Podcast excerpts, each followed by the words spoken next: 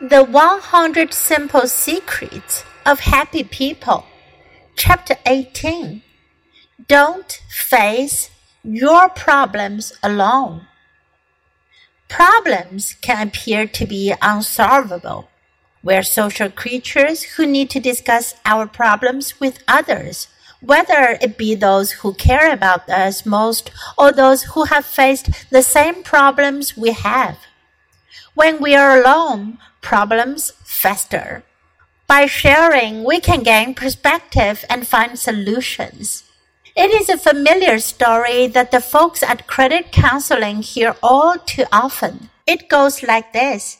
Sam missed a mortgage payment. Then he missed a second. Then he missed a third. Then the bank came and took his house away. When he missed the first payment,All kinds of things could have been done. Arrangements could have been made that would have protected Sam and his house. Sam had friends who knew the rules, who could have helped. Sam didn't ask. He was embarrassed. He got himself into trouble, and he was going to get himself out of trouble.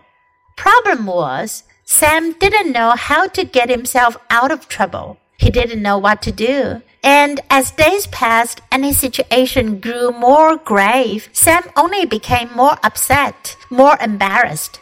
As a consequence, he isolated himself even more from his friends. Before they knew what hit Sam, he was out the door.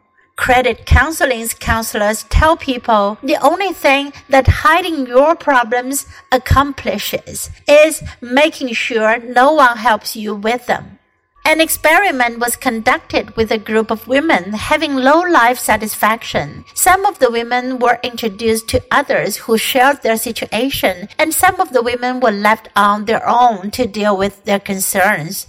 Those who interacted with others saw a fifty-five percent reduction in their concerns over time, while those who were left on their own showed no improvement.